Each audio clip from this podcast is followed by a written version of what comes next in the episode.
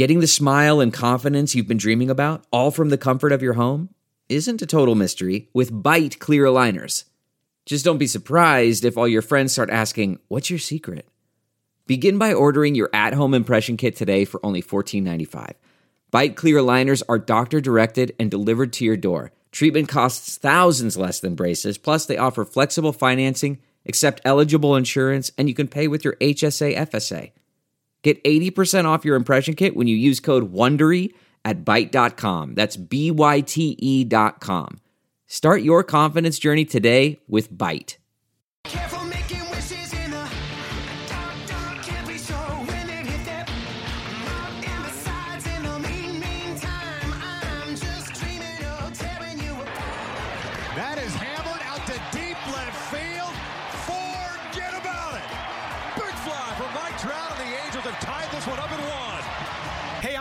This is Brandon Marsh for Los Angeles Angels and 66ers Baseball. This is Joe Adell here with the Los Angeles Angels. I'm Torrey Hunter Jr.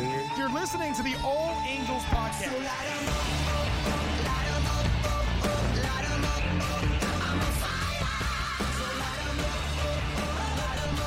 What is up? It is your boy Johnny Mag, joined as always with Daniel Garcia. And we're here for another edition of the All Angels Podcast.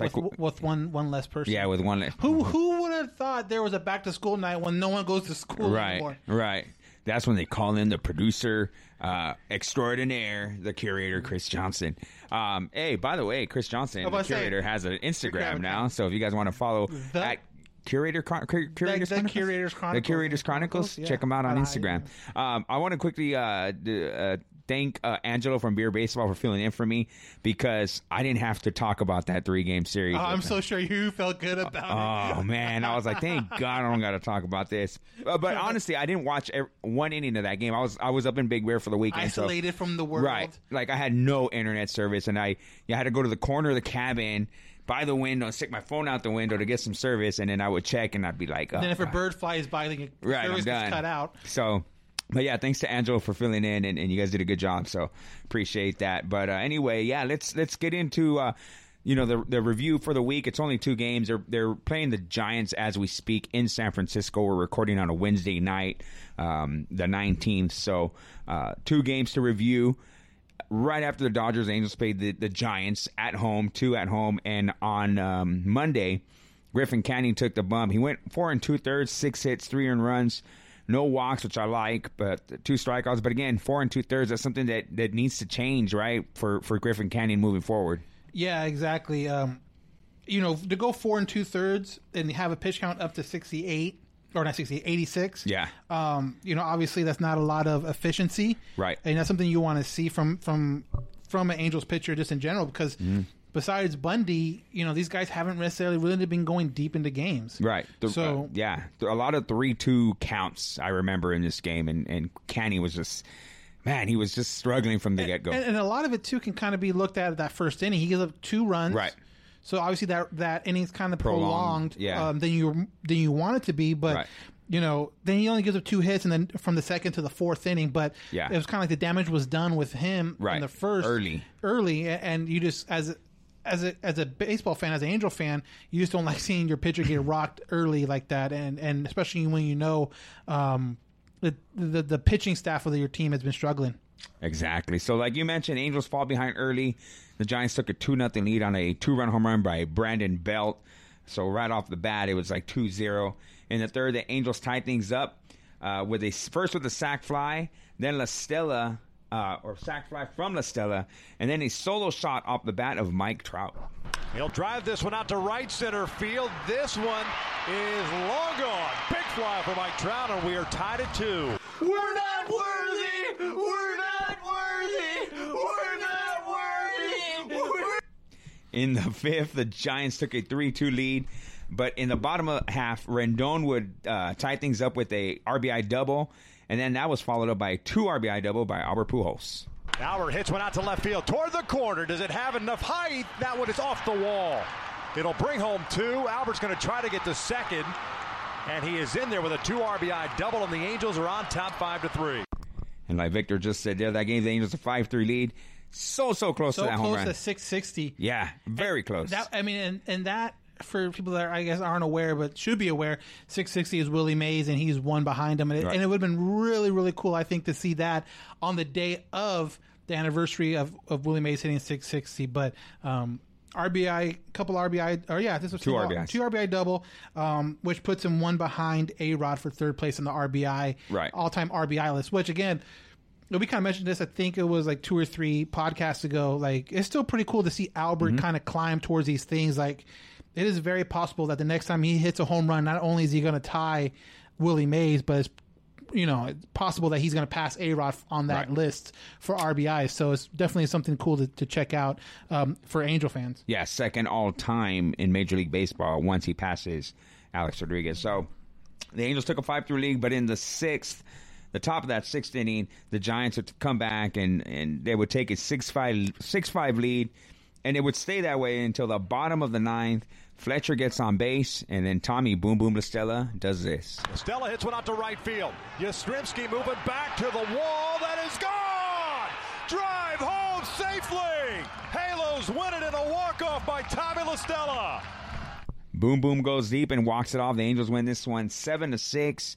It was just a good win, the way they won, the way they came back. Yeah, and we were kind of texting back and forth during this game, and I felt with the way this game was going that it was going to take like a walk-off, because it seemed like anytime the Angels get any kind of offensive momentum, like a lead or they tie the game, the pitching would come out and then give up that lead right away. So you felt like they had to get a lead to where the offense couldn't, or the Giants couldn't respond, and that's a walk-off. So like you mentioned, Fletcher was on base, and in my head I'm just thinking, like, because there was one out, I was thinking don't double play, give Trout a chance, at least, you know, tie it, because they were down by one. And then Tommy, you know, puts it, I call it a cheapie, because 3 years ago, that's a double, but, you know, with a team that's struggling, you'll definitely take it. Maybe even a single, because, you know, he hit that on a line. You're so. Right. Yeah, that's true. Yeah. But, yeah, at this point, you'll take it. Yeah. And like you mentioned, they walk away with a victory 7-6. Yeah, so good win, like I said, considering the fact that they had just gotten swept by the Dodgers. And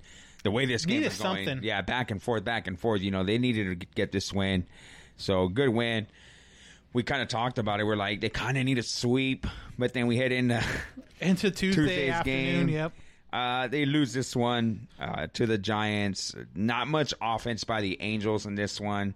They got a run in the first on a home run by Mike Trout, and then they got another run in the ninth. But by then it was an 8-1 lead by the Giants. The Giants' offense showed up yesterday. Dylan Bundy didn't pitch all that great. He went four innings, 4 hits, 4 earned runs, 4 walks, which is, you know, not what he's been doing. But, you know, you got to attribute it to the heat. I mean, Dylan Bundy sweats when it's probably 50 degrees. Can you imagine? You know, so maybe he didn't have the feel for his ball, you know, for his pitches. Just did not look like the Bundy in the last 3 starts since the season started, actually. But, again, I attribute this one to the offense just not being able to get it done. Yeah, I want to be that guy, but the home run you said in the beginning, I think that was a La Stella home run. Right. You said Trout. I'm sorry. Yeah. La Stella. I'm just so used to Mike Trout. Yeah, exactly. I mean, you're right. 9 times out of 10, when somebody hits a home run, if you say Trout, you're probably going to be right. But yeah, La Stella, again, stays hot. Right. Kind of showing that he needs to play every day, and if that means Albert's not playing, it's kind of okay. And I think that's the thing too, where Simba, when he comes back, when he comes back, your best lineup is going to be Simmons at short, Fletcher at second, because again, unfortunately for this game, I believe, I'm looking it up right now, he did not register a hit, so his hitting streak. 10+ hitting streak, I think it was at 16 games, got stopped. But I think, again, your ultimate lineup is going to be Simmons at shortstop, Fletcher at second base, and then La Stella playing at first, because he is has a hot bat right now, even against lefties. Yeah, great. Just I agree with you 100 on that. So Angels lose that one. Unfortunately, 3-7 in the last 10 games, 8-16 total coming into Wednesday's game. So 8-16. They're one game ahead of Seattle for fourth place in the West. Basement. Yeah, for the basement. It's not getting any easier. They got the 2 games in San Francisco as we speak. They're playing. Then they go to for three in Oakland, which isn't far from San Francisco. They go across the bay, and then four in Houston. So it's not an easy schedule, but yeah, it's not letting up at all. That's for sure. And we talked about it before the season started that the Angels' schedule was going to be a little tough, but the way the pitching staff has been performing just makes it a little harder. Right? No, exactly. And you kind of hope. And again, coming into this start, Bundy's had two starts. Really, really good starts. The last game was a complete game. Game time temperature was 99 degrees, and then I think through the game, I think into like the third inning, it was like I think they mentioned it on the radio that it was like 103 or something like that. But I'm interested to see what you think about. Obviously, they had an off day before the Dodgers series. With that off day, they were able to push Bundy back a day and start Canning on Monday. On regular rest, gave Bundy an extra day. How do you feel about that decision? I don't think it was a bad decision. I don't think that played into the inability of Bundy in this game. I think it was more the heat. I think it was more just right off the bat, like you said. We talk about no marine layer. I mean, we saw it in the game probably the week before where the balls are just fly out of there. And well, not to mention it looks like the baseballs from last year where they're. Yeah, and they're like Super Balls. Like this doesn't seem like, and you if you watch a telecast, you see like Victor and Gooby talk about it all the time. Like, pop fly. Oh wow, it's carrying. That ball's got some carry to it. And then next thing you know, they're catching on the warning track. Mm-hmm. But it's like at the initial contact, you're thinking, okay, cool, it's going to be a regular fly ball. But no, it carries a lot more than I think a lot of people expect. And even you add the warmth in Southern California, and then if, obviously if you're listening to this and you live in Southern California, you know exactly what we're talking about. And it's not just the heat too. That time of the day at Angel Stadium, the sun is bearing down on the field. It's not even like, you got some shade, you got shadow. No, it's like 1 o'clock and the sun is just straight down, especially on the pitcher. So I think you attribute the heat, one of the hottest days of the year, too. So Bundy was just struggling. And I understand the move, and I think it was a good move because if you're thinking to yourself, "Hey, we have this day game. It looks like it's going to be warm. Why not put our better pitcher out there?" Because Canning has had difficulty, not only throwing strikes, but when he does, the long ball. Yeah. So. Obviously, you kind of had it in your back of your mind, like, man, and, maybe there's some of those, line drives are going to be home runs if we put Canning out there. So let's put our better pitcher out there, give him an extra day of rest, and hopefully he doesn't get a long ball, which, obviously didn't help. They scored, they had two home runs in the first three innings. Their first three runs came off of home runs. Right, and that was the frustrating part is like the first, I think. The Giants had a run in the first three or four innings, right? And it's just that's hard to come back from. But the offense definitely didn't help. A lot during that game. Yeah, they scored one in the first, two in the second, two in the fifth, and then two again in the ninth. So it was just a consistent kind of scoring for the Giants. Yeah, hopefully with them being up in San Francisco, they get a little more marine layer being right there by the ocean, by the bay. Yeah, so hopefully that happens. So Angels 3-7 in their last 10 games, not good. They got to start doing something if they want to stay, within the hunt. Right. But again, we're almost halfway through 25 games. Yeah, they're playing 25 today. Right now, yeah. So 25 games in 5 games, that means halfway through the season.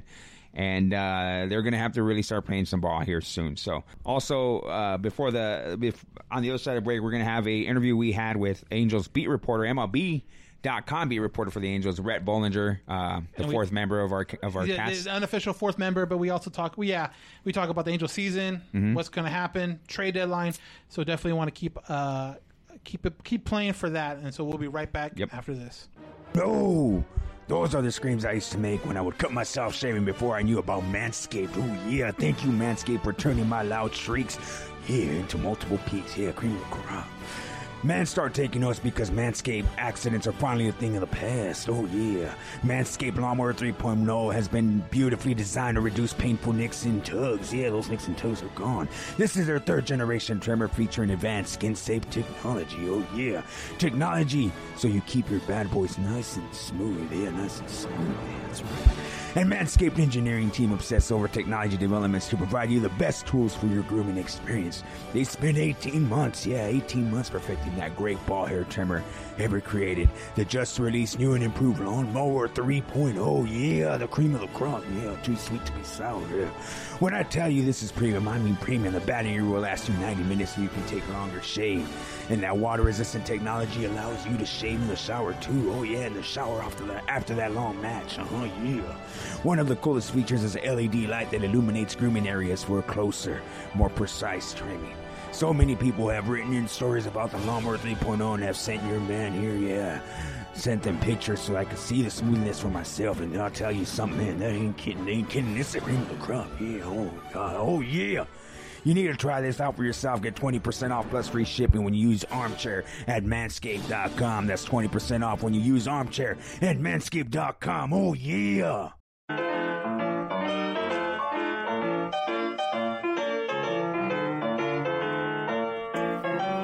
Hey, what's up? Johnny Catfish here, ambassador for Groom Goon Beard and Body Care. Are you tired of your beard feeling rough and not so fresh? Do yourself a favor and do what I did and check out www.groomgoon.com. Groom Goon carries a variety of beard oils and beard and body soaps that will leave your beard feeling soft and smelling great all day long. Don't just take my word for it. Go check it out for yourself. Again, that's www.groomgoon.com.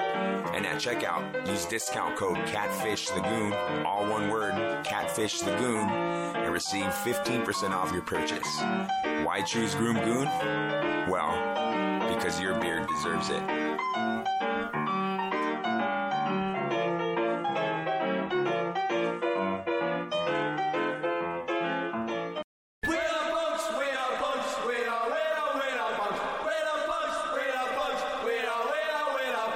This is Hood Vicious. Listen to my show, The Punk Corner, on KJ Epic Radio, every Thursday from 5 p.m. to 7 p.m. There's no shortage of action going on with our partner over at BetOnline.ag. The sports world is slowly making its way back with the NBA announcing its return in late July. But right now, UFC, boxing, NASCAR, and international soccer all have resumed play, and BetOnline has the best odds for their upcoming games and matches. Need more? BetOnline has simulated NBA, NFL, UFC live every day for our devoted gamblers, and check it out. BetOnline also offers hundreds of casino games, poker tournaments, and the best props in the business.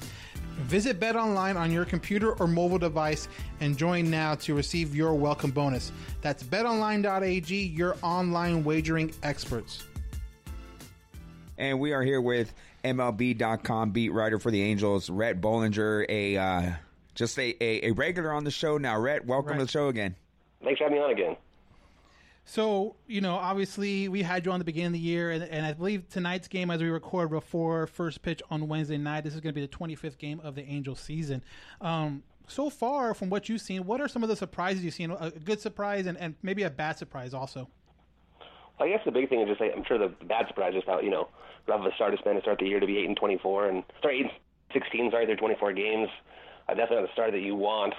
You know, I think that's been rough. I think it's been a little bit of a surprise that the bullpen was supposed to be a strength, and definitely early on, especially, you know, had a tough time with a lot of the leads. Hasn't really been the strength that we thought. In terms of positive surprises, I guess you have to say, just to see, you know, how much David Fletcher's continued to improve as a player. Obviously, it's not a surprise what Trout and Rendon can do. Bundy, I think, is definitely a big surprise the way he's been able to put it together. Obviously, his last start wasn't as good. But for me, I think the big talk is obviously the fact that it's just been a rough start to the year, and in a season where, you know, only 60 games, you don't have as much time to kind of make up that ground. Yeah, you touched on the bullpen. You know, we talked about it even heading into even at the end of last year when the Angels got Keenan Middleton back there towards the end. Daniel and I had talked about, man, that three-headed monster out of the bullpen that can, you know, you have Middleton, Buttry, and Robles that can all save you a game. Heading into the 25th game of the season, like, how do they fix this problem with the bullpen where they just cannot, you know, hold a lead or hold a tie game? Like, where do they go, in your opinion? What can they do to fix this? At this point, I kind of hope these guys get better. You know, I think Buttry has been better recently. You know, Robles had a really rough start to the year. He's been better. Middleton's been pretty up and down. But Felix Pena, He gave up a home run the other day, but Pena is a guy they like a lot now because he's a late-inning reliever. So, they brought in new guys, Barnes and Myers.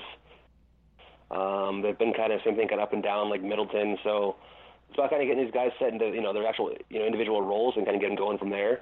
Obviously, we know that, Robles lost the closer job, so for him to kind of regain that possibly or keep butchering that role, we'll kind of see how that goes going forward. But, yeah, it's just tough. Like I said, it's such a short season, and how these guys have rough starts kind of gets magnified. So you got to regain that confidence. I know one thing they talked about is just the fact that, it's tough to pitch without fans in the stands as a reliever because you're kind of based on that adrenaline and all that, but at the same time, every team's kind of dealing with that too. So it's hard to use that as an excuse. But I think they got to kind of get these guys cemented in their roles and just kind of get these guys going. I mean, there has been some positive signs. Some of these guys have been better recently, but, it's already been a pretty big hole to kind of dig yourself from. So we put out on our social media, on our Halo_Haven, both on Twitter and Instagram, for questions. And one of the questions we got here from Ruben asked, it seems like we can't get the pitching and offense to have good games at the same time, but when they do, it looks fantastic. It's clear we need new arms, above average arms, if we're going to make the playoff push. What pitchers do you think Epler should go for? So I'm guessing this is kind of going towards the trade deadline. Trade deadline is less than 2 weeks away from when we record this. Do you see the Angels making any kind of trade, or do you also see any kind of big trades just in Major League in general? Yeah, I'm curious about that. I don't really know yet. I'm kind of curious to see. My initial guess is there's probably not going to be too many big trades just because, going into this, you're only getting a player for 1 month. And, even next year, there's some uncertainty what's going to happen with everything. So unless you get a guy maybe that's under, control for several years, I think teams might be a little bit, less likely to make a big trade for a guy that's going to maybe be a free agent soon just because of the whole timing of all this. Angels-wise, I think obviously any starting pitcher could definitely help them in terms of acquiring another arm for that because that's their biggest concern right now. You got to kind of continue to see, but I think at the same time too, they probably should start kind of seeing what they have with some of these young guys. Sandoval's in the rotation now, and Canning. We could see Jose Suarez up here soon. Barria pitched in relief, so I think they'll continue to see some of the young guys up here pitch. But yeah, I mean that's the biggest thing right now is getting this rotation kind of back in order without Ohtani, which is a big hit. To lose him. Bundy's definitely picked it up. Heaney, kind of same things, been a little up and down. So, but yeah, I don't really see them getting an arm per se this August. I think it's probably gonna be a little bit more conservative in that regard. But I do think that obviously could help them, and just because they do need starting pitching for sure. And he kind of had a follow-up question. I'm sure this is more concerning, like after the season when you're kind of in that, winter meeting kind of mode. But the possibility, he said he heard of a friend talking about the idea of trading probably a top prospect like Adele for a top 20 pitching prospect. Like he threw some out here, like Nate Peterson, Casey Mize. What do you think of that kind of mood? It's definitely bold, but I would be all ears to land a young controllable arm like that. Yeah, those are fun kind of trades to talk about, but they rarely happen. It's not too often that you see two teams make trades for two young prospects like that are just, kind of positionally blocked or anything like that. It is pretty rare. There have been some cases like that, but usually, you trade guys for a veteran, you know what I mean? You trade Adele for veteran pitching. It's really pretty rare for you to do that for a young pitcher because young pitchers don't really know what you're going to get in them yet, too. Same thing, obviously, for acquiring Adele, you don't really know, but especially for pitchers, I think the Angels would be more likely to trade a guy like Adele for an established pitcher. At the same time, I don't see them trading Adele anyway. I kind of see them he's kind of the guy that I can see them holding on to. I think they're more likely to trade Marsh than Adele, but we'll kind of see how that goes. But yeah, it's fun to talk about for sure, and definitely dream on some of those fun young prospects and that kind of trade. But it's just pretty rare that teams actually do that and trade prospects for prospects like that. Right. You touched on Angels possibly trading like a Marsh or maybe like a Jordan Adams or somebody like that, a Jeremiah Jackson. But in all honesty, what's out there on the market for guys like that? Like who would the Angels be able to get in return for maybe a Marsh or a Jeremiah Jackson or somebody? Is there anybody out there who you think? Oh yeah, maybe because in my opinion, I don't think that lands you a front front of the rotation kind of guy. Yeah, I mean, I guess the big question would be, are the Indians going to make, Plesac or Clevinger available? And if they do, right, those would be easily two of the guys you want to go after, because those guys are really good. And obviously, the Reds are trying to compete, but Trevor Bauer's a guy that could be dealt at some point, too, because his contract's coming up here, I think, after next season. So I think those are the kind of guys who can go after guys that are veterans that could kind of really help the staff right now. I mean, obviously it'd be great to get a cost control guy, like the way that the Diamondbacks did getting Zach Gallen from the Marlins. That ended up being a really good trade for them already. But I think probably more veteran guys will be more likely. I think just because it's more likely to happen in the offseason. I haven't done a real big, truthfully yet, I haven't researched too much yet on who's going to be available at this deadline. Just because I don't think there's going to be that many big names, but certainly I think in this offseason that could be definitely the case. So kind of, again, going back and talking about Joe a little bit, we have another email from Stephen Atwater. And also, too, just, you know, going back to when we initially talked way back in Tempe, which seems like a lifetime ago. Yeah. You know, it was pretty obvious then that Joe wasn't necessarily going to make the opening day roster there. But this question has to do with his kind of timetable now. He says, what is your feeling about Joe Adell so far? I feel like if it was a normal season with games being played in the minors, he wouldn't be up. Am I right? So how do you feel about that? If it was, like he said, like a normal season, do you think he'd be up or he'd still be with Salt Lake? I guess it kind of depends on how Upton was doing. I think in this case, but the way Upton's played this year kind of forced their hand. And in the shorter season, too, they waited that extra week so they get that extra year of control from him in terms of going forward.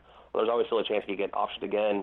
Because so far, you know, he's looking a little bit more comfortable out there. Obviously, he had a really rough start with, you know, that play in right field and the ball going off his glove and all that, and just a rough weekend before strikeouts in that game, too. But he's hitting the ball hard. If you look at the exit velocities, he has to get the ball in the air more, and it'll be a little bit better. And then defensively, he's made a couple nice plays recently. I think that's going to be... you know, helps him with his confidence and all that. But I do think that if it was a regular season, I think my prediction coming in was it was going to be maybe late in the year, late in the summer if he came up, because they wanted to get him more reps at AAA. Because like we saw, you know, he hasn't really been, you know, much as I think he's going to be a good defensive right fielder. He, you know, he's had some issues in right field defensively. We talked about that in summer camp, and sure enough, we've seen it in some of the games too. So, I do think it would have been really helpful for him too to be able to play at AAA. And to kind of get more at-bats and more reps there, it's tougher to do that in Long Beach in kind of the same way. But, you know, at this point, it is what it is, and I think that they did the right thing when they called him up. It's just so far, you know, it just shows you how hard it is to come up there in those circumstances as a rookie because, you know, we've seen some of that, you know, just some of those issues, those rookie mistakes so far. And you kind of mentioned it about Upton's struggles. Do you think if Upton was having an average to just maybe below average year for himself, Joe would be up right now, or do you think they kind of felt push to bring him up earlier maybe than they wanted to because Upton was struggling so badly? Yeah, I think it definitely had to do with Upton for sure. I think there's, you know, part of it, you know, was also just the way Adell was doing, but I think that most of it was the way Upton was playing. Upton was really struggling. They needed a bat in that lineup. But, you know, it's too bad for, you know, Goodwin's playing so well. At this point, you know, to have Adell be the right fielder, you got to play him every day because you don't want him on the bench either. So it's kind of a tough situation. I definitely do think that they wouldn't be in this if Upton was playing to his capability. But the fact that he was hitting like 100, I think they had to make this move. Yeah, you kind of answered my question. I mean, how surprised were you? Well, not surprised, I guess, you know, like you said, with Joe Adell coming up, he's got to play every day. But Brian Goodwin has, I mean, ever since last year, has been playing out of his mind, in my opinion. This is a guy that we picked up kind of just like late in the spring training because of Upton getting hurt. And you know, we really didn't see him being a part of the lineup, but now that he's just been 2 years of like consistency from this guy, are you a little surprised that maybe, you know, I guess what I'm trying to get at, are you surprised that he's not, you know, looked at, or he's looked at as a platoon guy now? Is that something that, you know, shocks you a little bit? Yeah, I think at this point he definitely deserves to play pretty much every day. You know, he still hits lefties pretty well. Even last year at lefties, almost the same as he did right-handers. So, and I think we've seen a little bit more of that. We haven't seen as much Upton recently. You know, tonight we're talking on a Wednesday, and he is in the lineup against Johnny Cueto, a guy who's familiar with just facing him a lot over his career, is what Madden said to us earlier. But we're seeing less of Upton, so I do think that, you know, it's crazy though to think about Upton and the money he's owed for the next few years after this too. So it's not just a this year problem.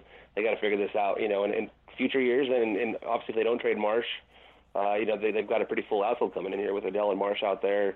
You know, that would be, you know, a lot of guys to combine with Trout, obviously, and Goodwin and Adell. So I mean, that's a lot of guys, and then Upton's contract. So Yeah, it's kind of crazy to think about. So it's definitely a tough spot for the organization to have Upton play this poorly, and I guess I have to hope that he's going to bounce back. But I do think at least the good news was that they were able to get Goodwin really for nothing last year right before the start of the season just because of Upton's injury. Yeah, and kind of obviously we have no idea what is going to happen with Upton. I mean, at least I haven't seen anything publicly about what they're going to say to do with Upton with the years moving forward. But if I put you in that GM chair, you know, for the Angels, what do you think, or what do you think they should do with Upton after this season? It's hard to know what you really can do, right? I mean, with the kind of money he's owed, you know, I don't think any team's going to take on any of his salary, really. So if you'd have to really, you know, unless you really traded away some top prospects along with him, it'd be tough to do that. You know, I think that you might be kind of stuck in a situation to just kind of roll with him again and hope that another off season that he can kind of get it going, because I mean he's still not that old. He's still only 31 years old. You know, you're hoping that maybe he still has something in the tank next year in a normal season. Maybe this year, just with the shortened season and coming off the injuries, this wasn't his year. But it's been kind of a long time considering, you know, what he did last year too. So since he really started clicking, so that also makes it really tough. But yeah, trading him would just be a real tough thing to do because of the fact that, you know, teams aren't going to really want a guy with that kind of money owed, and then even his production, not, you know, obviously he'd be a bounce-back candidate, but, you know, it'd be kind of like when they got rid of Cozart. Yeah. They had to trade away their first-rounder, you know, to do that, and Upton's even owed even more money than that, you know, so, I think at this point you'd have to just kind of roll with him, and just worst case, I guess at some point you'd have to probably DFA him, maybe, if he can't do anything, and just kind of move on, but I don't think they're to that point yet, obviously, and I think that might not even happen until next year if that does happen, so... But at the same time, Upton definitely has to kind of get this going here because, you know, if it weren't for his contract, he definitely wouldn't be in this situation. You just gave me Josh Hamilton flashbacks right now. Oh, not another one of those. And a left fielder, by the way. Yeah, exactly. Yeah, so obviously, you know, last year was your first year covering the Angels. That was Brad Ausmus's first and last year with the Angels. This year coming in, obviously the big kind of thing was Joe coming back home. You know, how have you seen, I mean, granted, this is like a weird season. It's not the normal season, but the start that Brad had last year for the first, you know, 20 something games was a lot better than what the start was for Joe this first 20 games. Do you see anything, you know, is there anything that Joe could have done differently, you think, in this to maybe win a couple games that they didn't? Yeah, I mean, it's hard to put it on Joe, and it's also hard, even as a beat writer, to know. And the season's so strange, we didn't really have the access in there. You know, some of the nice things about being a beat writer is you're able to talk to some of the players and get a better feel for what the clubhouse is really like and what the leadership's really like up top.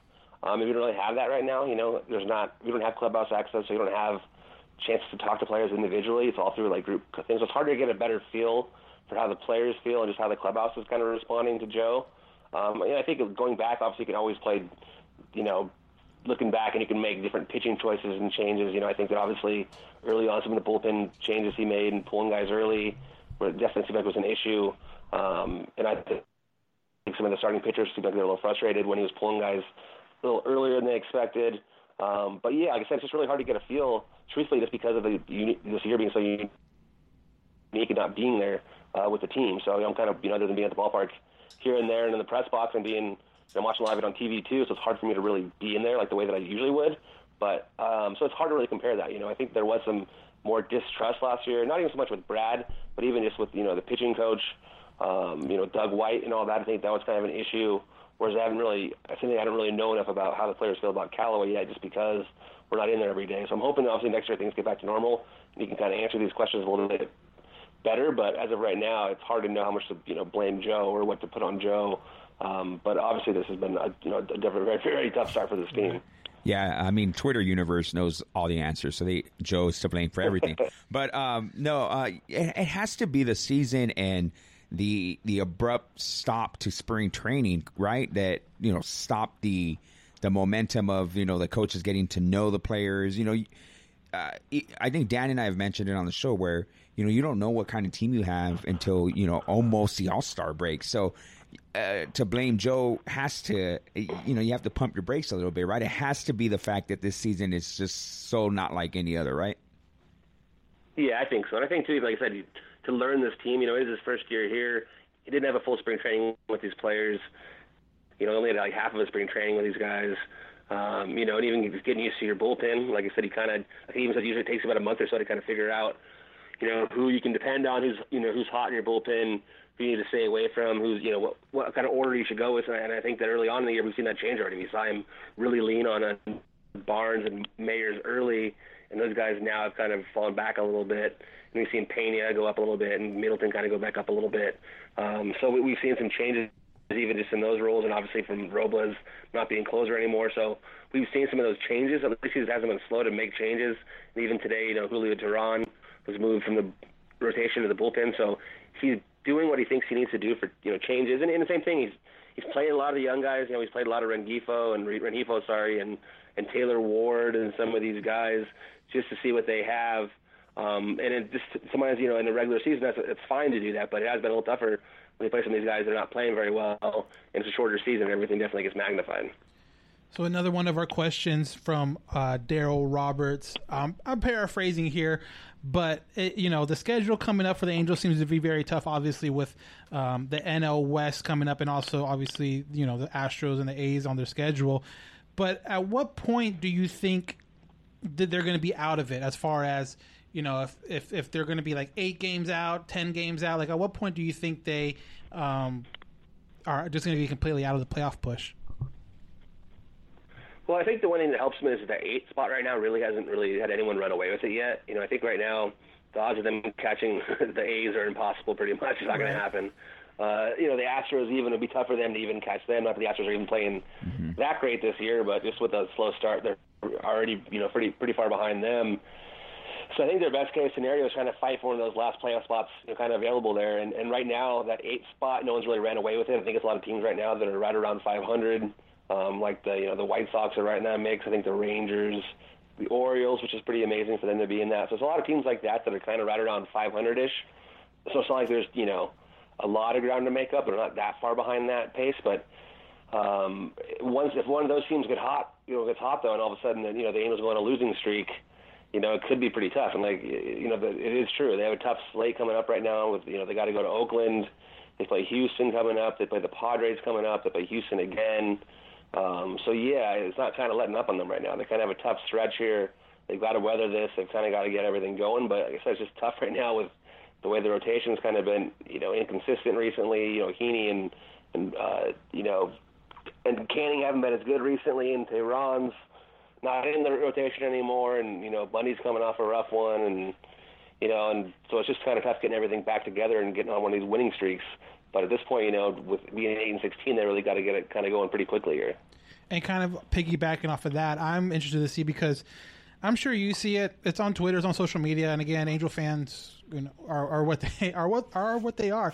But the idea of tanking, tanking this season to get a better draft pick, you know, getting a high-level pitcher in the draft or something like that. What are your thoughts about the Angels, quote-unquote, tanking this year, or maybe just even when teams tank in general? What's your feeling about that? I don't think so. I don't think the Angels will do that just because they have too many good players with Trout and Rendon and those kind of guys. Unless those guys get hurt, I don't really see them doing that at all. You know, I think that's not really something you do too often in baseball. I think it's more of, you know, you do see sometimes some teams that are kind of doing it over the long haul. You know, if a team like is rebuilding for a long time, like the Orioles, you know, or even the Mariners to a certain degree, it's different than that one year tanking thing. It's not as much of an advantage. You see it more in basketball than in baseball. I know, obviously, right now that, you know, Khmer Rocker, I think, is the projected top pick. He's a really good pitcher out of Vanderbilt, which, you know, would be a, you know, a big addition, but I don't really see them tanking in a sense. You know, I could see them, you know, later in the year, especially if they're kind of out of it, continuing to pitch all the young guys and having, you know, Sandoval and Suarez and you know, guys like that, and Barria and, you know, Canning and all those guys kind of get a lot of the innings to kind of see what they have in some of the young guys. But they have too many veterans in that lineup for them to go full tank mode or anything like that. So if it happens probably by accident. I mean, they're not the Pirates. The Pirates, some of those teams don't really have kind of players the Angels do. I think some of it's been, you know, you look at the run differential, it shouldn't be this bad of a team. You know, they just had a lot of close losses, a lot of, you know, bullpen mistakes, and, you know, it's been ugly in a lot of different ways, and runners in scoring position, and every way you can lose, they've kind of found ways. But this isn't like a really bad team on paper where you're like, you know, just kind of let all the young guys play and just lose.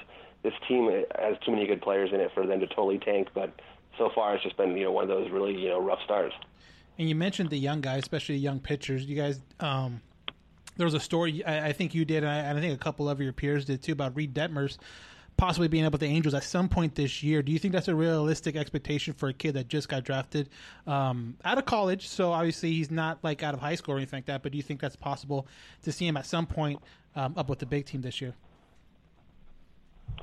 I'd be a little surprised just because, you know, first year, you know, just got drafted here not that long ago. I think he's got the ability to be up there pretty soon.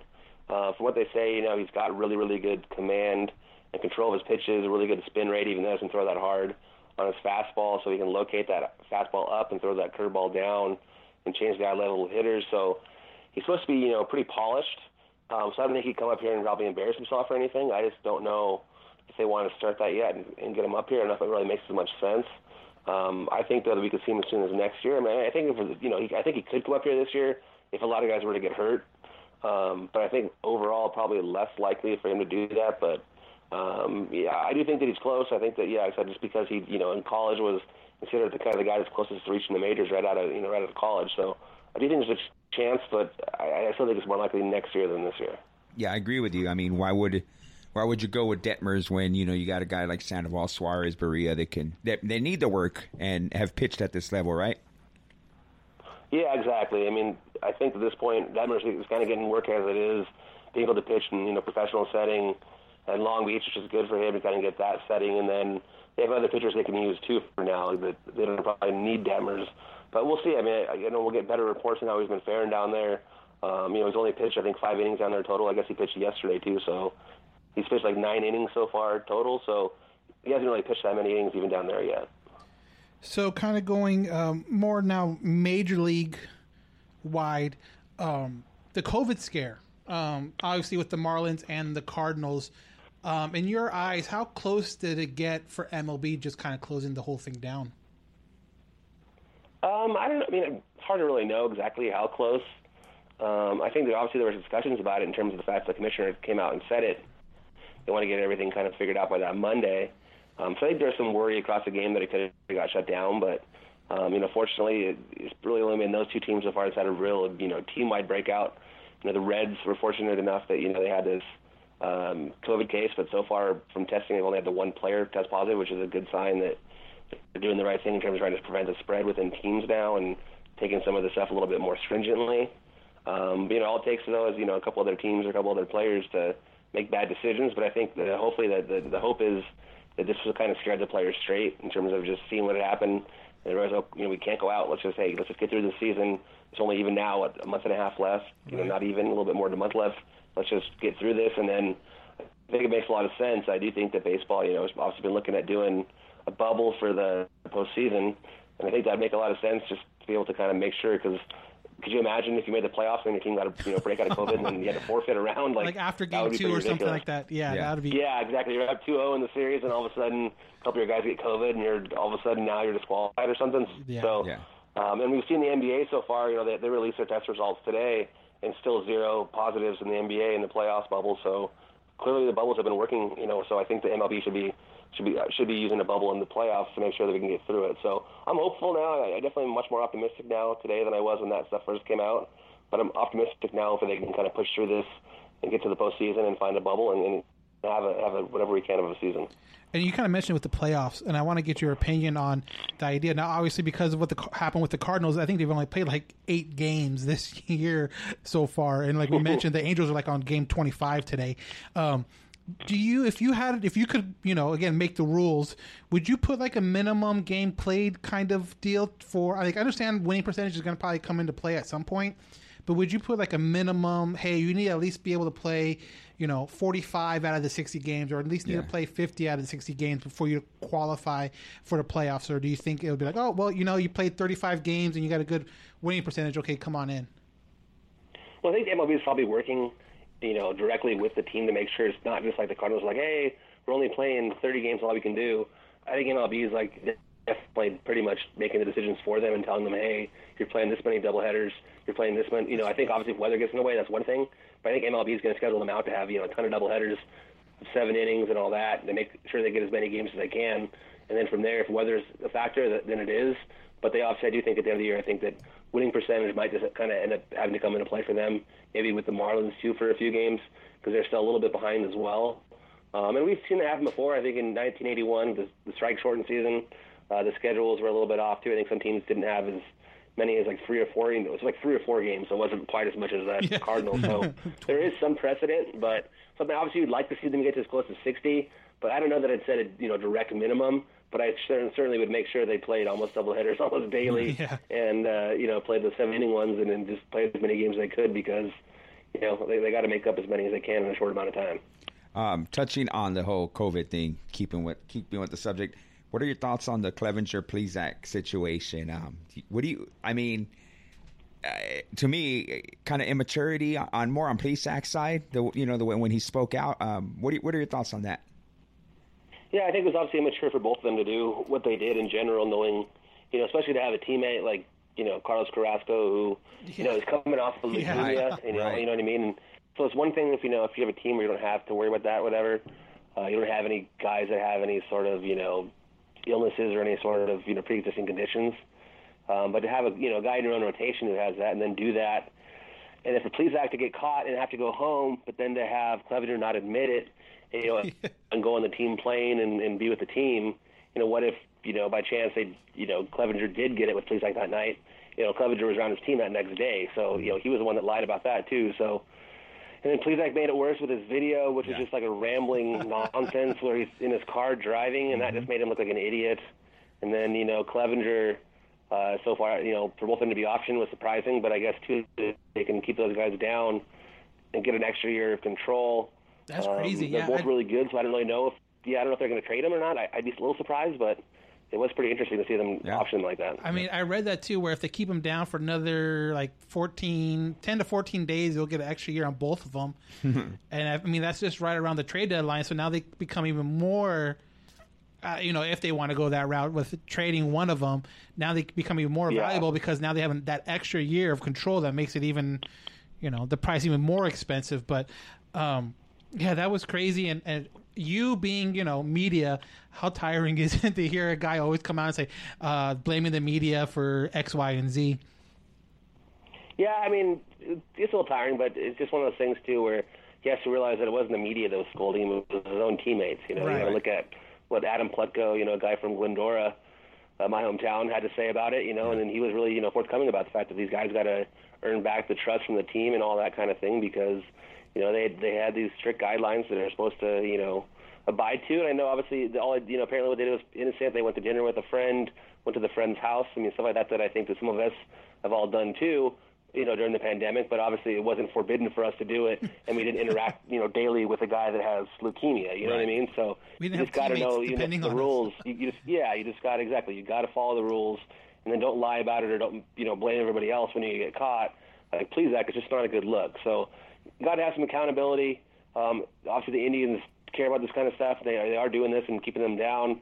I think the Indians also know their schedule is pretty soft, and they can probably sneak in the playoffs no matter what because the division is so weak in the Central, and 2 teams making it from there, they'll probably get that second seed behind the Twins.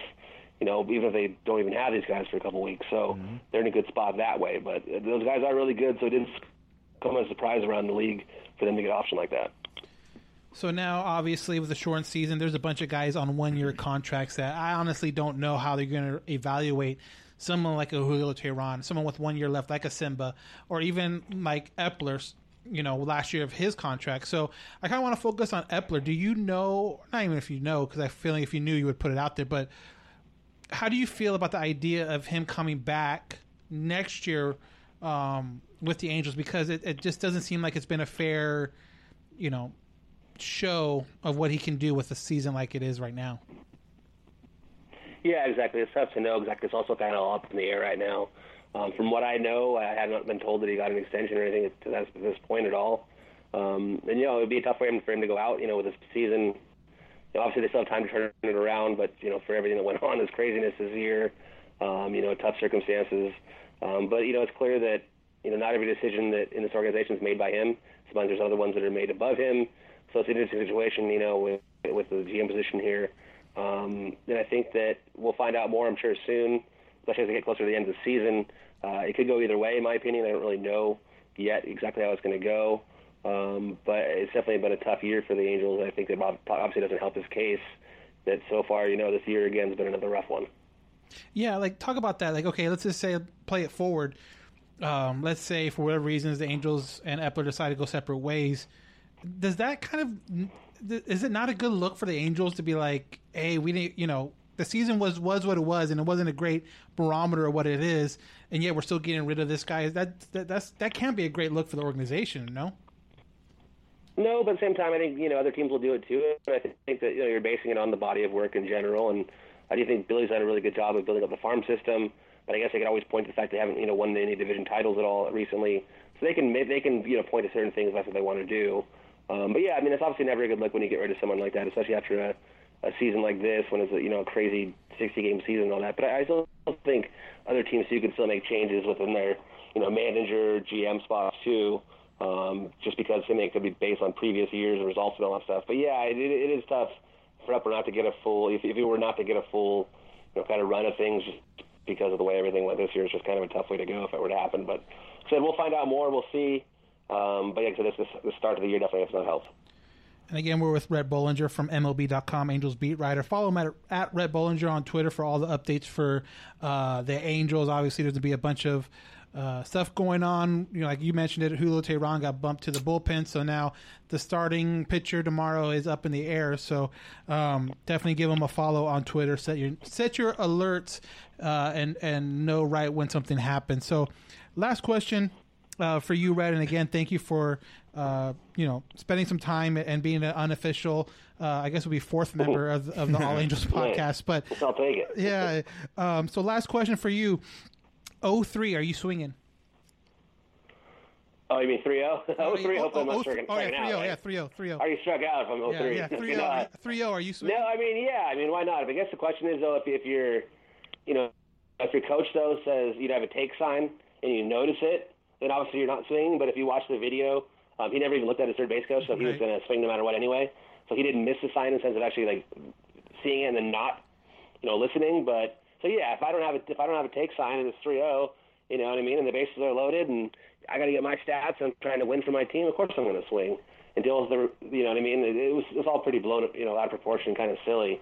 But yeah, I do think that obviously there are signs, and even Madden said they'd probably put down a sign. You know, at an Angels game like that, if they were up big and they had 3-0 count, they'd tell you, hey, don't swing. But the fact is, Tatis didn't see it and just ripped one there, you know, for that grand slam. And it was pretty fun to see. That guy's been pretty amazing. So I think that the pretty much the general consensus among fans and among, like, even among some of the younger players is that, you know, Tatis did what he had to do, did the right thing, and had some fun doing it, and there shouldn't be punishment for it. But there's still an old guard there that, you know, has the unwritten rules and 6 runs after 6 innings and all that kind of stuff. What do you think about Woodward's comments, though? A little too old-fashioned, or just, I mean, really, a young guy, like, why would you, you know, he is who he is. He's a young kid. Was he, like, 21? Yeah. Is he 21 yet? I don't even know, but, like, how do you tell this kid? Yeah, 21, yeah, he's younger than Soto, for sure. Yeah, how do you tell this kid, don't swing? Just go out there and have fun, right?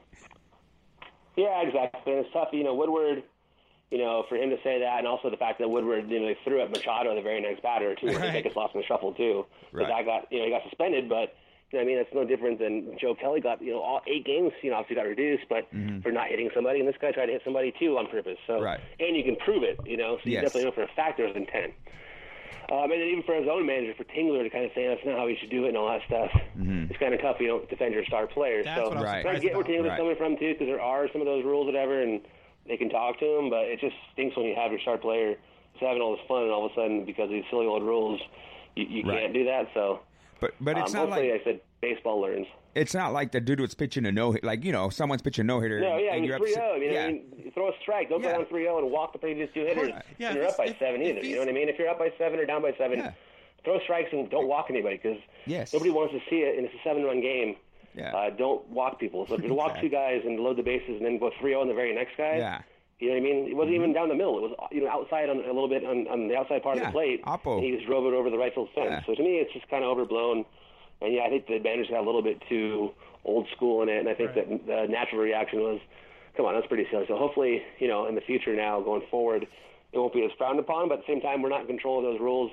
You know, the managers and the players have those kind of rules. But at least the public sentiment at least tells them that, hey, that one, for example, is pretty dumb. Yeah, exactly. Because if it's 2-2 now, what is it, a whole different story now? If he takes a 2-2 pitch, hit the grand slam, all of a sudden now it's a whole different thing. It's like, it was kind of crazy when I saw that come across the timeline and kind of read into it. But and that was a big story. It was like the biggest story in days. Right, and the funny thing, something came out that Woodward in his career hit a grand slam when his team was up 10-4 or something like that, or something. Yeah, he also had the one where Manny Machado hit a grand slam on a 3-0 count with the Dodgers up by 6 runs, and Woodward was the Dodgers third base coach at the time, and he was the first one to congratulate him at third base. Yeah. And it was so it's kind of funny to see that, and yeah, it's the equivalent of people going back in people's Twitter accounts and looking up stuff posted 8 years ago. Exactly. Cold takes exposed. Exactly. Yeah, exactly. Yeah. Okay, Rhett, thank you again very much for taking time out and chatting with us. Pretty much at the halfway point, which 25 game or 24 about to play 25 is kind of weird to say, but. Thanks again for taking some time out, and then looking forward to the off season, and then that's when hopefully everything kind of gets kind of crazy, and it'd be a lot of fun to talk about. Yeah, absolutely. So thanks for having me on again. Awesome. Thanks, Rhett. Hey, guys, I'm Alex Curry, and you're listening to the All Angels Podcast. Thanks again to Rhett Bollinger. You can check him out on Twitter at Rhett Bollinger. He keeps you updated. Just a great guy, very informative. What'd you think about his take on so far? Yeah, and like you mentioned, the unofficial fourth member of the All Angels Podcast when he who not should be named isn't here. It was great talking to him and an informed guy. And, we look forward to possibly next year, when they're able to actually get in the clubhouse. And he kind of talked about it. They're not in the clubhouse. They don't know exactly what's going on. That's with any reporter right now. But, a great guy to follow, because if you're looking for Angels information, he's definitely one of the top guys to get to. So follow him at Rhett Bollinger on Twitter and set those notifications so you know when a player gets called up, when a player gets sent down, when, Joe Madden says this or that. He's definitely one of the best ones to follow. Right, exactly, because, when something goes down, Rhett knows what's happening. So, we don't claim to know everything, but we know people that actually That's why we have him on, because hey, what do you think about this? Because we think X, and a lot of times, sometimes he could be it's actually Y, and you're okay, that makes sense. But we always claim not to know everything, but we'll try to find someone that does, and Rhett falls into that category a lot of the time. Rhett's a blue check guy. You're right. He's a blue checker. We have no idea what the hell that means. Yeah, that is. He's a blue check guy, and if you got a blue check, then I'll believe you. Yeah. So real quick, we mentioned some of the emails in the interview, but I want to give a quick shout out to Lamar Washington and Duncan Healy. You guys didn't get into the interview, but it's because Rhett kind of answered your questions, so I didn't want to kind of double back, but I want to give you guys a shout out again. Lamar Washington and Duncan Haley, two of the most loyal emailers we have. And also shout out to Duncan, because when we were both listening to the radio broadcast on AM 830 on Tuesday, they said they had a Alaska viewer, and our automatic text message back and forth was that had to be Duncan. Because I don't know how popular the Angels are in Alaska in general, but we know we at least have one Angel fan over there. I highly doubt that there's a contingent of Angel fans in Alaska. And Duncan, if there is, next email, let us know if there's a group that meets up. Yeah, I highly doubt it, but, we heard Alaska, and we're I text Dan and Chris, that has to be Duncan, right? Yeah. It has to be Duncan, because it's Alaska. So, come on. Duncan Healy. Duncan Healy. We're big in Alaska, but it was cool. It was it was cool to hear Alaska and automatically think that's Duncan. Right, exactly. You're dude, like, you're pretty popular now, it seems like. Yeah, man. Anyone that listens to this podcast probably had this. I wonder if they had the same thought where it's like, Alaska, it had to be Duncan. Yeah, had to be Duncan. So I was hoping that they'd mention Dead Horse, but they didn't. Right. They said Alaska. Right. They were saying something about Anchorage or whatever, and I'm like, I don't think it's he's not in Anchorage. No. I don't know how close Anchorage is to Dead Horse, Alaska, but I know you're pretty close to Russia up there, so, you know. But anyway, got nothing else to really talk about other than, podcast on Sunday. We got 3 against Oakland coming up, and that's going to be tough. Right, exactly. So, yeah, we'll be back Sunday for a recap of that. Again, we'll have 2 games against the Giants up in San Francisco, and then also 3 games against Oakland. So it'll be pretty much a full slate when we come back on Sunday, which hopefully... they could take care of business with the Giants, who have been struggling, and then kind of continue the run they've had against the A's, obviously going 2 or 3 from the last time when they played at the Big A. Yeah, so check us out again. If you guys who are listening to us on the podcast side of things, check us out on social media at Halo_Haven on Twitter and on Instagram, Halo_Haven, Facebook, Halo Haven. There's a group page, and then there's a follow page, so Halo Haven on Facebook. We hope to have the Chris Curator Johnson back on Wednesday for, Curator's Chronicles. Again, if who would have thought there was a back-to-school night when everything's over the computer now? Right, back to school, back to the computer. I don't understand, but anyway. Yeah, so that's going to wrap it up for us here today. I am Johnny Maggs. I am Dan Garcia. And you listen to another edition of the All Angels Podcast.